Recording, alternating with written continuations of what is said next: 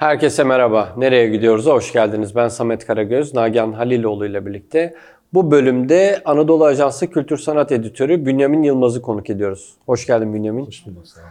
Bünyamin'le 2022 yılının kültür ve sanat olaylarını masaya yatıracağız. Vaktimiz el verdiğince. Evet Bünyamin, hareketli bir yıldı diyebilir miyiz 2022 için? Bayağı bir hareketliydi. Yani sadece İstanbul için değil aslında hem ülke için hem de ülkenin dışarıya yansıyan yönleriyle sanatsal anlamda baktığımızda belki pandemiden de çıkmışlığın getirdiği bir mesele var bizim için. O yüzden çok hakikaten hareketliydi. Evet ya bu salgın döneminde hemen hemen her şey durmuştu kültür sanat alanıyla alakalı. Bir de yani bu tarz şeyler uzun planlama yapılması gereken şeyler. Mesela sergiler değil mi? Yani önünüzü göremeyince bir sene öteye atıyorsunuz, bir sene öteye atıyorsunuz ve yığılıyor bütün o birikim ve Çevrim içi sanattan birden. çıktık diyelim. Evet evet fiziki olarak birçok sanatsal etkinliğe erişim imkanı oldu. Nedir öne çıkan etkinlikler sence? Ya, da tabii- şeyden mi başlayalım mesela çok fazla vefat eden Evet, sanatçımız oldu. Oradan başlayalım istersen. 2022'de kayıplarımız gerçekten de e, çoktu. Yani böyle e, satır başlarıyla böyle baktığımızda bizim için belki hani bizim kuşak mı diyelim ya da bizden sonra kuşak da etkili olabilir. E, Biraz daha geri işte gençler için de e, onları etkileyen insanlar da aralarda gitti. Mesela ben bir tanesini şey söyleyeyim. En gençlerden başlayalım. Bülent Parlak'tı. İzdiham e, dergisini çıkarıyordu. İşte İzdiham.com'da böyle çok e, artistik demeyelim ama gerçekten böyle inandığı, böyle hayatına katmaya çalıştığı bütün o değerleri bütün arkadaşlarıyla, gençlerle paylaşan, bir abilik yapan, benim için çok kıymetli. Mesela çok her konuyla ilgilenen ama her konuda hüküm veren biri değildi Bülent. E, Daha kendi dünyasında böyle çabaları, gayretleri olan işte farklı sanatsal, edebiyatla ilgili birikimleri ortaya koymak isteyen gençlere kapılarını açan, e, ilk burada da söyleyeyim aslında uluslararası bir dergi hazırlığındaydı en son. E, Çünkü Fransa'dan e, gelmişti bir ekip onunla görüşmek için. Çünkü Türkiye'deki dergilere, edebiyat dergilerine ve bu tarz izlen biraz daha farklı çıkıyordu. E, Dergilere bakmışlar ve en son izdiham tarzı bir e, yayında karar kılmışlardı. Üç farklı dilde yayın yapan bir dergi. İspanyolca da var, İngilizce var, bir de Fransızca.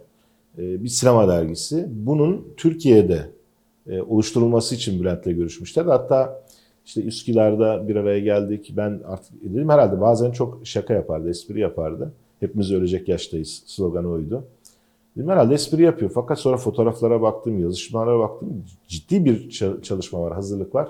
Ömrü vefa etmedi. O çalışmalar bilmiyorum nasıl devam eder ama o benim için önemliydi. Yani genç kuşakla olan irtibat noktasında. Onun dışında zaten Rasim Özdenören e, artık bizim Rasim ağabeyimiz. Yani benim herhalde mesleğe başlayış o 25 yılda e, elediğimde işte o yedi güzel adam dediğimiz isimlerde en hafızası diri olan böyle her konuda konuşabileceğiniz çok özel bir insandı. Onun gidişi biraz hüzünlüydü. Yani bir hastane süreçleri yoğun oldu. Mevlana İdris yine orta kuşak diyelim. Yani bize daha yakın olan. E, onun o sessiz konuşmaları bizim şahit olduğumuz öyledir. Uzun yolculuklar yaparız mesela. Mevlana çok konuşmaz. Arada espriler yapar, fıkralar da anlatır ama düşünsel anlamda değişik bir çizgisi vardı. Yani kendi içinde yaşayan ama aynı zamanda edebiyat, edebiyat dünyasına, çocukların dünyasına yansıyan e, ve bunun yanı sıra protest bir düşünce akımı geliştiren kendi içinde. Çocuklarla ilgili mesela o çocuk hakları ile ilgili ders denilen şeyle ilgili çok ilginç böyle kendi formatını belirlediği e, Çocuk düşünceleri vardı. Anayasası vesaire ben Evet, hatırlıyorum çocuk mesela. anayasası, yani. evet. o önemli bir çalışmaydı. Ve Mevlana İdris hakikaten öyleydi yani. O çocuksu tarafıyla e, büyükler arasında nasıl davranacağını kestilememe belki Mevlana İdris'i doğru tariflendirebilir. Cüneyt Arkın var, Fatma Girik var, Semih Sergen var ki Semih Sergen tabii tiyatro Şimdi devlet tiyatroları geleneği çok eskilerden o işte ses hepimizi etkileyen birçok dublaj sanatçısını da bu arada kaybettik. Ama Semih Sergen bunlar içinde herhalde en önemlisiydi. Biraz e, dokunduğu dünya ile ilgili galiba. Mesela uzun yıllardır tabii ki emeklilik işte artık Ankara'daydı ve çok fazla çalışma yapmıyordu ama hepimizin zihninde ve kulağında yer olan bir isimdi.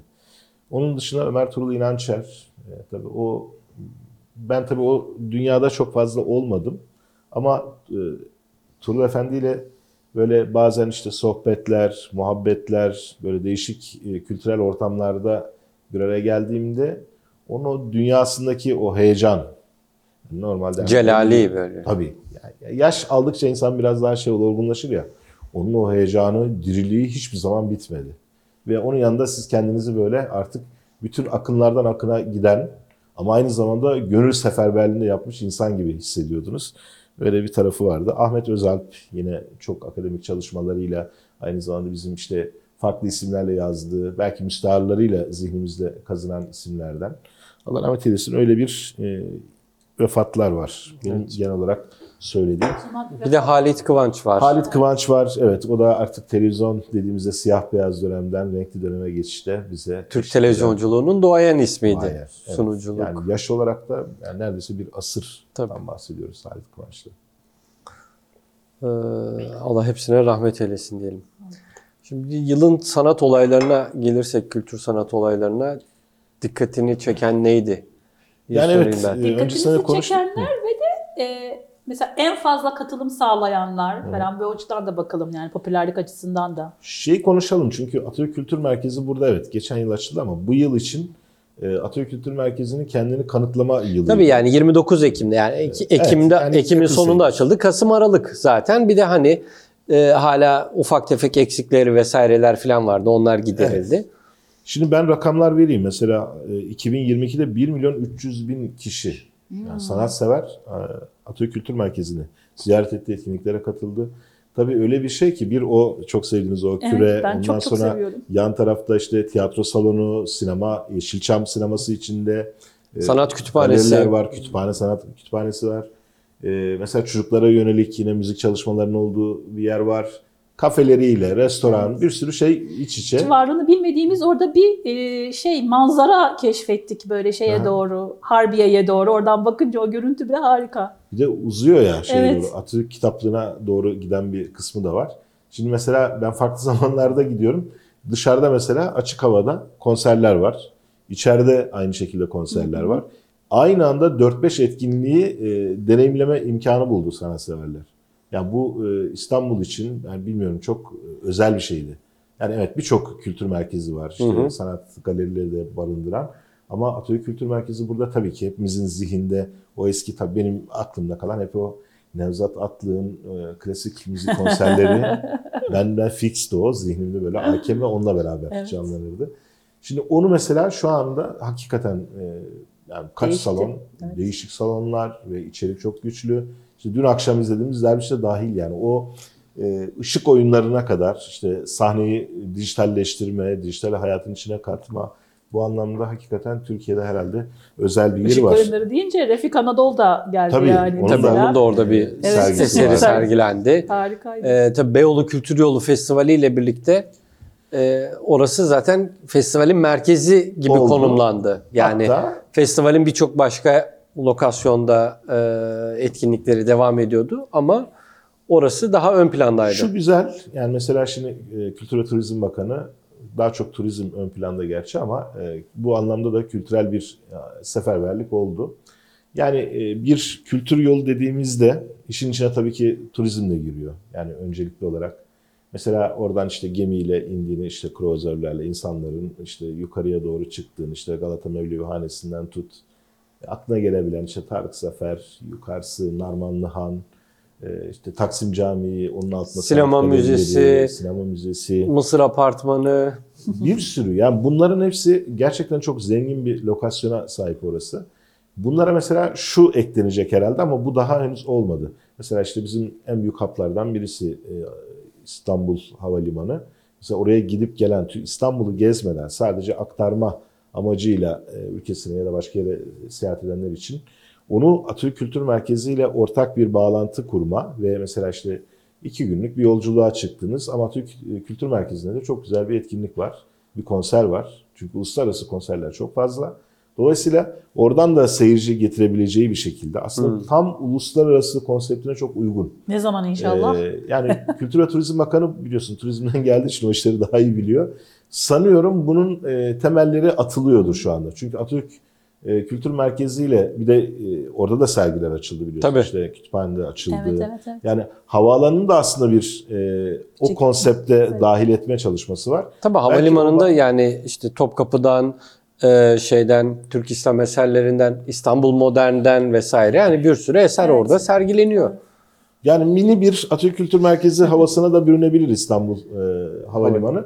Ama burada da işte bu lokasyon bütünleşmesi sağlanabilirse müthiş bir noktaya gidebilir Atatürk Kültür Merkezi. Tabii bu kültür yolu festivalleri bu sene başka şehirlerde de Bu yapıldı. çok önemliydi. Evet, mesela O kadar İstanbul merkezde olmayalım. Evet. Evet yani hani en güzeli mesela şey tarafları işte Şırnak'a kadar giden bir şey Çanakkale tarafı da var. İşte Hakkari'si. tabii Çanakkale'de bölgeyi- Troya yapıldı. İşte Başkent Kültür Yolu yapıldı. e, Diyarbakır yapıldı. E, başka Yani Diyarbakır mesela o bölgeyi topladı. Yani orada mesela müthiş bir canlılık oluştu. Ee, var 6-7 şehirde şu anda neredeyse Hazırlıklar yapılıyor yani Evet, önümüzdeki sene için işte Trabzon olacak bildiğim kadarıyla Adana olacak, Antalya olacak. Hani o şeyler Güzelliği şu. İstanbul'da seyrettiğiniz işte gittiğiniz bir filmi de işte bir gezdiğiniz sergiyi de orada aynı şekilde açılmış göreceksiniz. Bazen daha lokasyona yönelik Evet. etkinlikler de düzenleniyor. Mesela e, İstanbul dışındakilere gitmedim ama giden arkadaşlarım özellikle muhabirlerimiz o coşkuyu Diyarbakır'da tam olarak deneyimlediler. E, artık o Türkiye'deki bizim zihinlerde neredeyse boğulan Türkiye'yi orada nefes alan Türkiye'ye dönüştüren o sahneler müthiş. Ben şey. şey Başkent Kültür Yolu'na gittim Ankara'ya. Hani hususi onun için gittim. 2-3 gün geçirdim.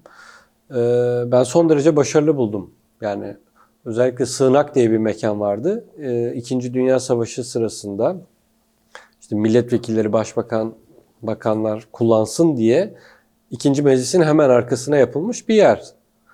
Ee, gerçekten de sığınak yani.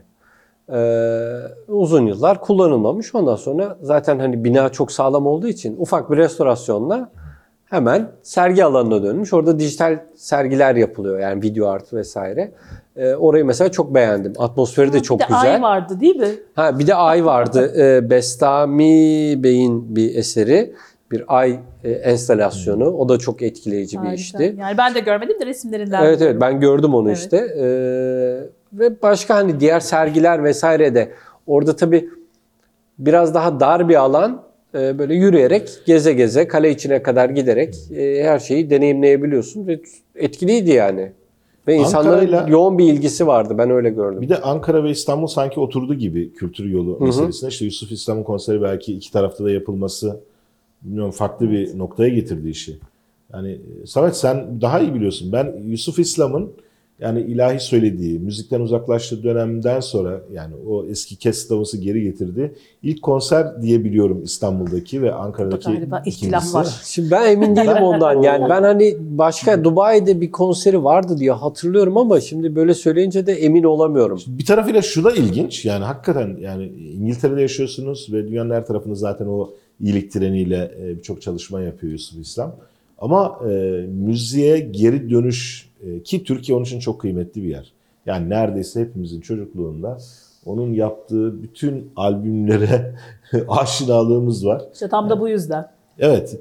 Ve ama bir taraftan da hepimizin içinde şey vardı. Ya o kestivası çok mu geri plana gitti? Yani çünkü dünya öyle bir kültürel dönüşüm yaşadı ki e, düne kadar ya önemsiz gibi gördüğünüz şey çok daha kıymetli hale geldi. Çünkü Müslüman kimliğine yönelik büyük bir saldırı var dünyada ve o saldırıyı aslında savabilecek olan e, güçlü figürler olması gerekiyor ve Yusuf İslam o.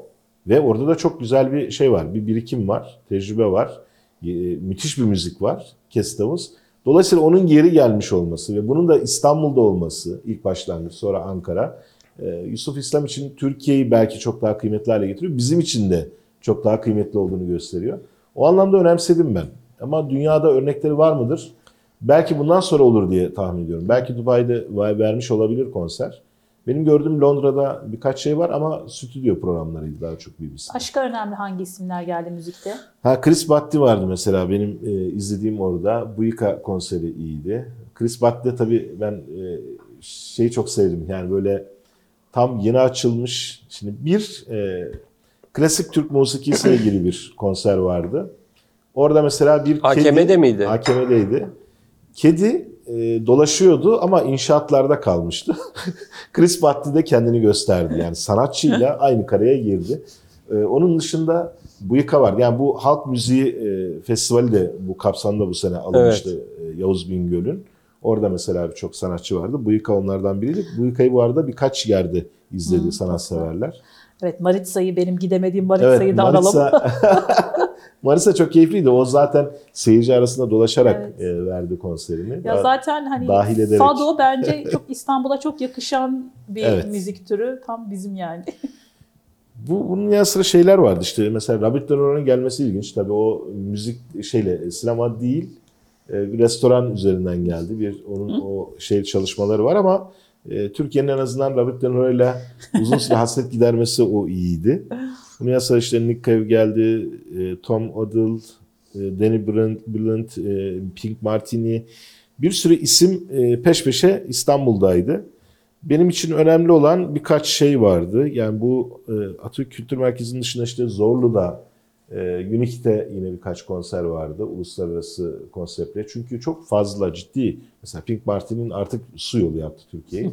Dolayısıyla bir şey oldu Samet. Yani bu hani hep Londra için belki konuşuluyordu işte New York için falan ama bizim e, biraz o merkezi olma şeyini yeniden verdi. Hani bu 60'lı yıllar kulaklıkları için nasıl Hüseyin Bey'le konuşuruz o 60'lar demişim bizim için 90'lar tabii ki. O 60'lar ayrı bir dünya. 90'larda Türkiye'de çok daha büyük konserler veriliyordu ya böyle çok Tabii önemli. Ahmet San organizasyonları Gibi, özellikle evet. 93. Yani 93 yılında işte Michael Jackson, Madonna, Sting o zaman mı gelmişti ya? e, Sting de o zaman Sting. herhalde. Evet, ona e. Metallica hani hepsi böyle peş peşe yani hani Ama şimdi ya salonlar belki küçük, büyük salonlar da var. Harbi açık hava hala devam ediyor. Ama e, bilemediğimiz o kadar farklı yerlerde o kadar farklı sanatçılar geldi ki. Yani o meşhurlardan da gelen var. İşte en son üzerinde et parçaları e, yapıştıran sanatçı ya da işte Lady şarkıcımıza kadar Lady Gaga'ya kadar gelenler var. yani Türkiye e, yeniden bir takım e, olaylar olduğu zaman bir Türkiye gündeme geliyor. O biraz kapatıyor gibi. Sonra yeniden cazibe merkezi haline geliyor. Dolayısıyla bizim burası o çekim alanını yine korumaya devam ediyor.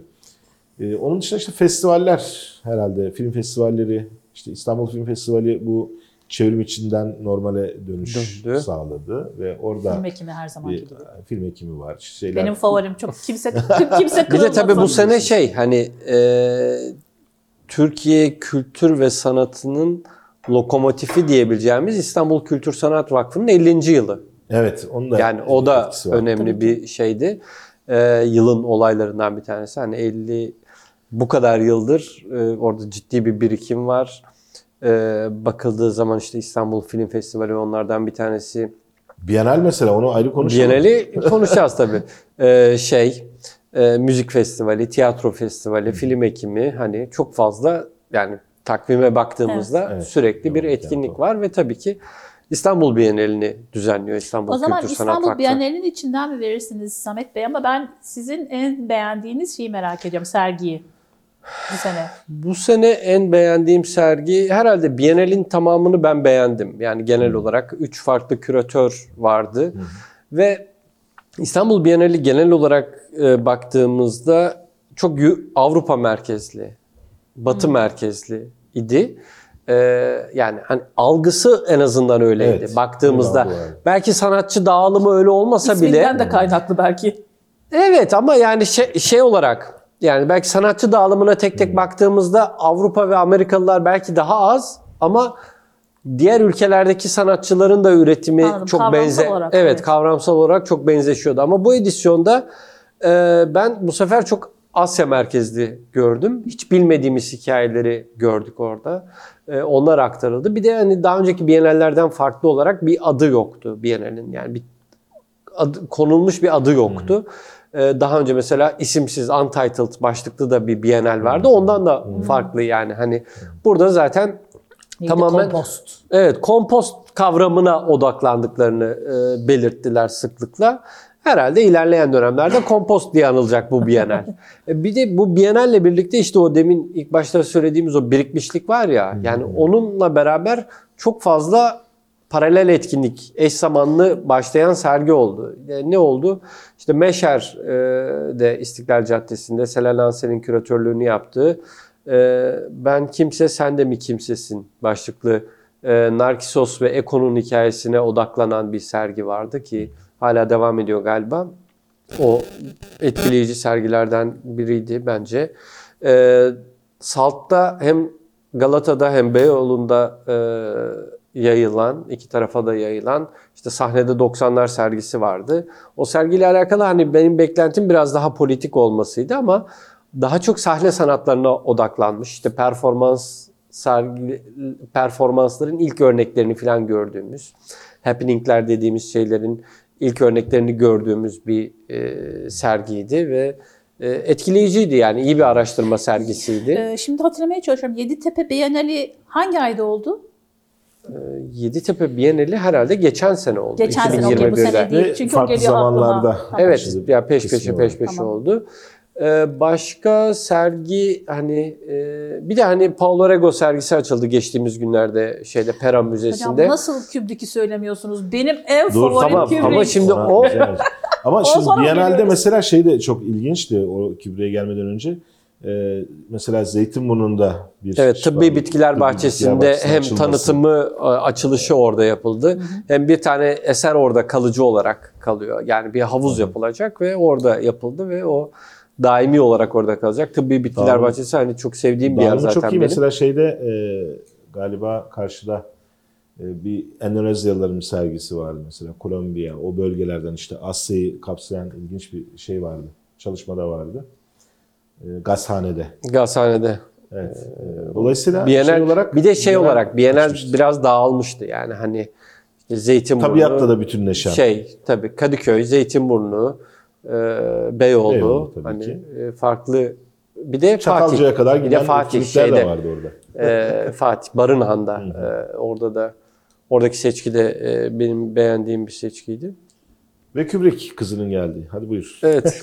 bir de tabii Biz Kubrick'i konuştuk zaten Kubrick'i ama konuştuk biz e, Çok seviyoruz. nereye gidiyoruz olarak bir bölümde e, o serginin olduğu yerde e, hala devam ediyor. O ziyaret edilebilir ve Kubrick'in neredeyse hemen hemen her şeyi, bütün kişisel notları, Evet, inanılmaz. filmlerde kullandığı devam ediyor şu anda kıyafetler. değil mi? Tabii tabii Lütfen Mart herkes gitsin görsün. Mart sonuna kadar olması lazım hala. Bir de o e, şeyle devam birlikte ediyor. olması güzel. Yani şimdi o sinema merkezi aynı zamanda Atlas'ın olması, yenilenmiş olması. Mesela orada bu sene neredeyse herhalde 20 farklı etkinliğe gitmişimdir. Sadece Atlas sineması. Tabii artık hani etkinliklerin Merkez şey merkezi olarak kullanılıyor. Tiyatro festivali mesela orada orayı Hmm. kullandı şey olarak. Hani tiyatro festivalinde bazı şeyleri banttan ekranda gösterdiler. Ee, Onlardan bir Birçok tanesi. film festivali yine orada başladı. Evet birçok film festivali açılışını Samet kapanışını Bey, orada yapıyor. e, Hockney hakkında ne düşündünüz? Ha değil mi? O da bu seneydi. Bu seneydi. Ki. Doğru. Yani şimdi böyle zaman şey oluyor, karışıyor.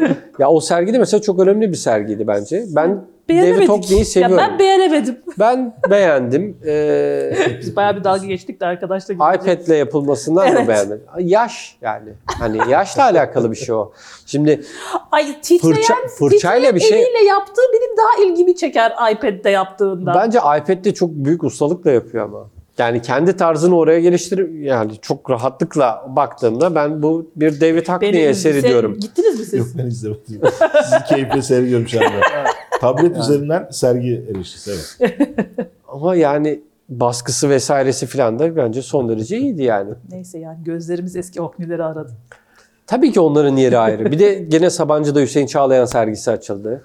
Ee, o da önemli. Ben gidemedim işte ona. Hala vaktiniz Var varken mı? gidin Ha, tamam, bence. süper. Tamam. Ee, Venedik Bienali vardı bu sene. Hmm, siz- ben gittim ona. gördünüz. Evet. Ee, Çeçilya Alemani küratörlüğünde bir önceki Bienal'de ki Bienal bu sene yani bir sene ertelendi salgından dolayı ve 2022'de yapıldı, 21'de yapılması gereken.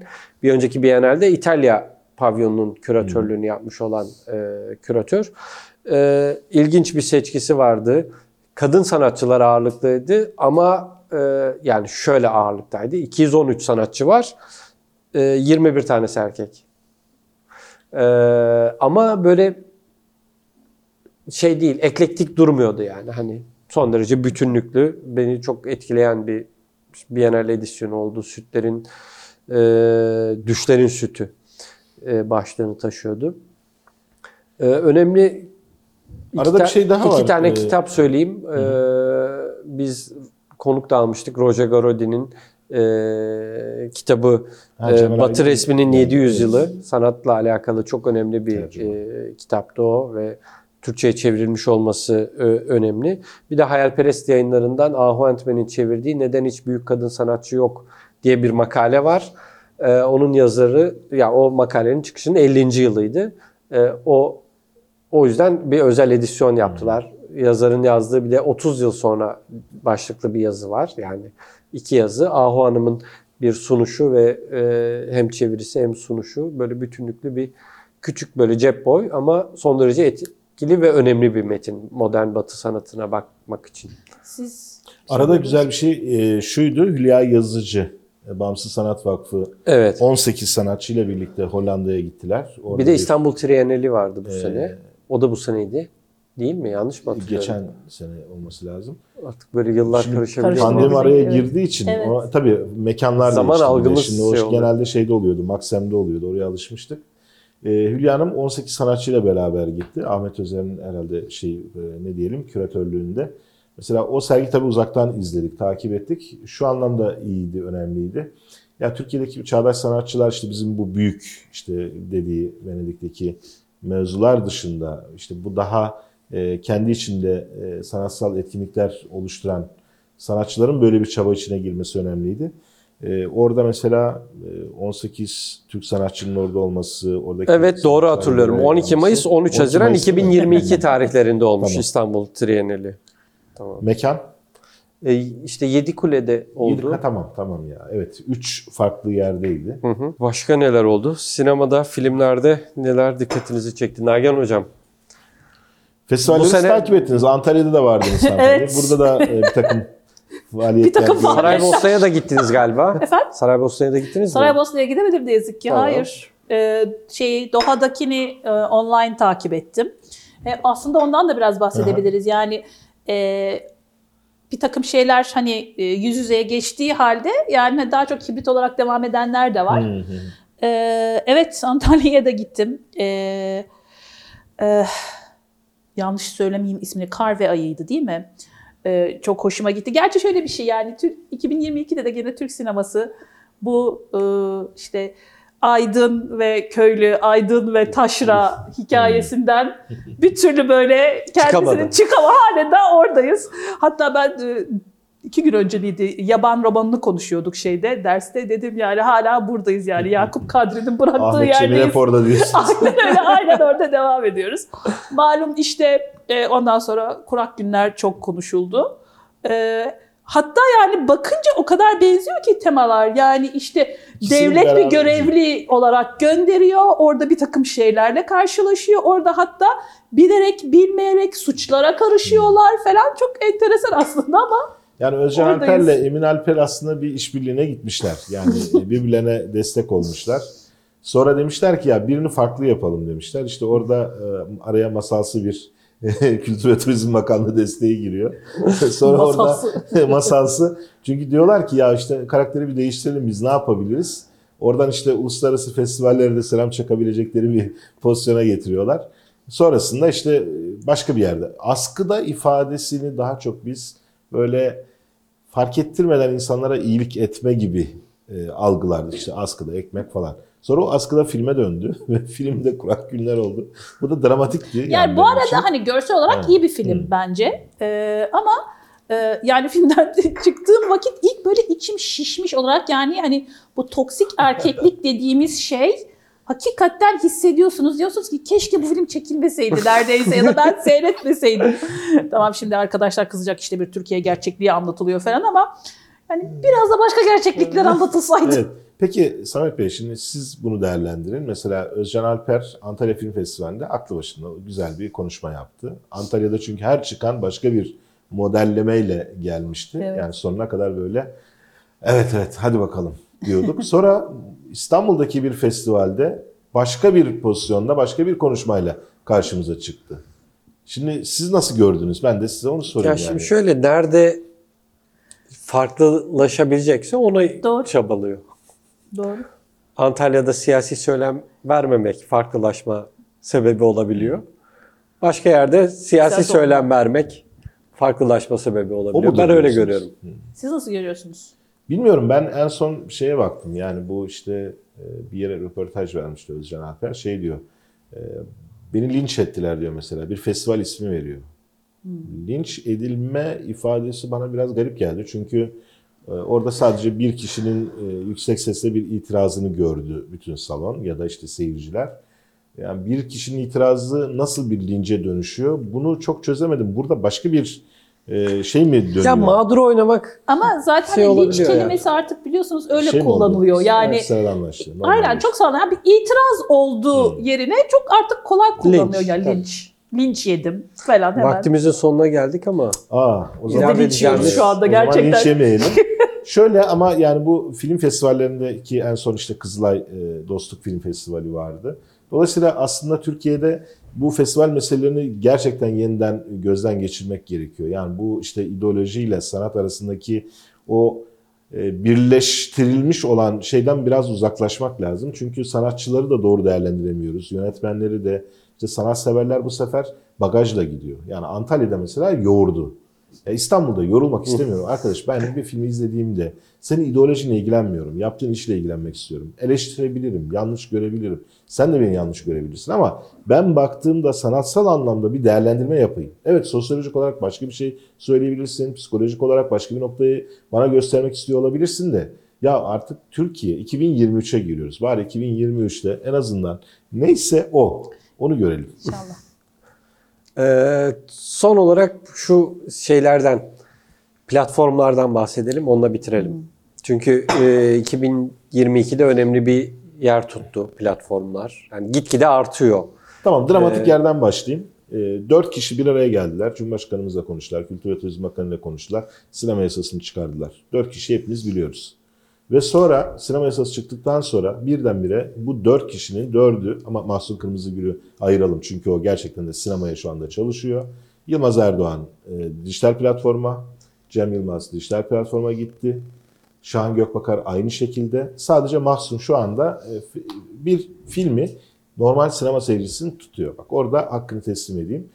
Bir yasa çıktıktan sonra fiyatlar uçtu. İşte aralarda öğrenci şey kalmadı. İşte o patlamış mısırdan pay alacağız falan filan meseleleri. Bir anda bir baktık dijital platforma geçmişler.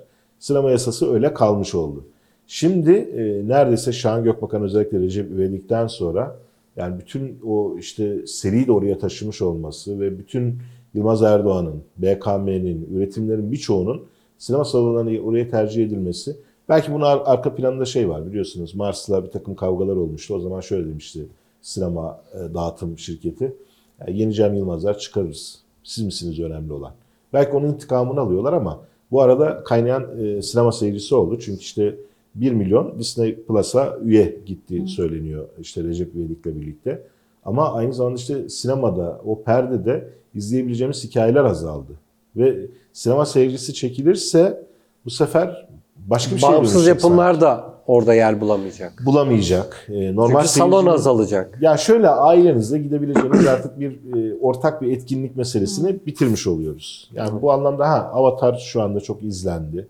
E, Çakallarla Dans 6 izlendi. Yani işte animasyon filmler var arada. Mesela Şensun Nasrettin Hoca vardı. E, bu animasyonun bir şey alanı oldu. Şimdi Rafalan Tayfan'ın e, Bir dijital tayfa çocuklar geliyor. onu daha fazla Evet, yani ailelerle çocuklara bir etkinlik Bir olarak etkinlik gibi e, oldu. görülüyor. Dolayısıyla burada yani sinemayı domine eden o önemli isimlerin dijitali te- tercih etmesi orayı kaybettirdi. Ha şu da bir avantaj mıdır? İşte 160 ülkede. Birçok ülkede şu anda Türk filmleri izleniyor. Önceden dizilerin çok izlendiğini söylüyorduk. Ama sinema ile ilgili bunu söyleyemiyorduk. Dijital platformlar biraz onun da önünü açmış oldu. Bu da bir avantaj tabii ki. Ama Ee, bir gerekiyor. veri söyleyeceğim. Onunla da kapatalım bu platformlarla alakalı. Bütün dünyada broadcast yani şey televizyon Yayın. yayını, kablolu yayın ve bu işte VOD dediğimiz servislerde tamamıyla alakalı ee, şey Amerika özelinde. Amerika'da 2002 yılında sadece 125 2022. tane yok 2002'de Ha, okey. 125 tane scripted, unscripted, orijinal içerik çıkmış. 2002'de 22'ye 125 tane. 2022'de 2024 tane. Yani üretim şişiyor, şişiyor, şişiyor, şişiyor. İçerik üretimi ve daha da hani biraz daha artıp orada kalır, Kalır diye düşünüyorum. herhalde, Çünkü e, 2020'de 1500 pardon 2019'da e, 1600 sonra 2020'de 1500 salgından dolayı e, düşme var orada bir 100 kadar. Ondan sonra 2021'de 1900, 2022'de 2024. Çok dehşet bir rakam bence. Peki son soruyu ben sorayım. Tersine döndüreyim. Tamam. E, dijital platformlar e, sanatsal anlamda farklı bir şey büründürebilir mi Türk sinemasını? Yani bir tersinden bir katkısı olabilir mi? Siz görüyorsunuz. Çünkü dünyadaki örnekleri çok fazla işte diz- dizileri de belki burada değerlendirebiliriz. Yani şu anda hepimizin neredeyse 7-8 tane yabancı dizi izliyor. Birçok platformda üyeliklerimiz falan var. Ama şu an gördüğünüz yani bu evet sinema seyircisi için kötü bir şey ama dijital platformda Türk sinemasına katkısı güçlenebilir mi bu platformların? Bilemiyorum ama az önce söylediğiniz açıdan belki de yani şöyle e, nasıl söyleyeyim daha böyle bağımsız yapımlar aslında belki de dijital platformda biraz daha kolay çünkü dediğiniz gibi sinemaya gitmek bir aile etkinliği olarak görülüyor. O yüzden sinemada hani daha böyle sanatsal filmler ya- için gidilmiyor yani o bir etkinlik. Ama hani meraklısı dijital platform, platforma üye olup işte onu seyrediyor. Burada da Mubi'ye selam çakalım yani tabii, bir Mubi- Türk olarak. Tabii ki. Tabii evet. Ee, ama Evet. Mubi tabii çoğunlukla hani kendi Sanatsal orijinal bir şey. içeriğini değil var olan içerikleri koyup Eyvallah, yayınlıyor. İyi bir evet. seçkiyle vesaire. Senin sorduğun soruya gelirsek Bünyamin, bence Türkiye'de hala bu dijital platformlar sanatsal yani sanatsal filmlere yeterince daha bir alan açmadılar. E, dizilerle bunu bir tek bir şekilde denediler. Hani çok geniş kitlelere hitap etmeyeceklerini, daha niş kitleye hitap edeceklerini bildikleri halde işte bir başkadır yaptılar. Mesela ya da kulübü yaptılar Gibi Hani- lütfen.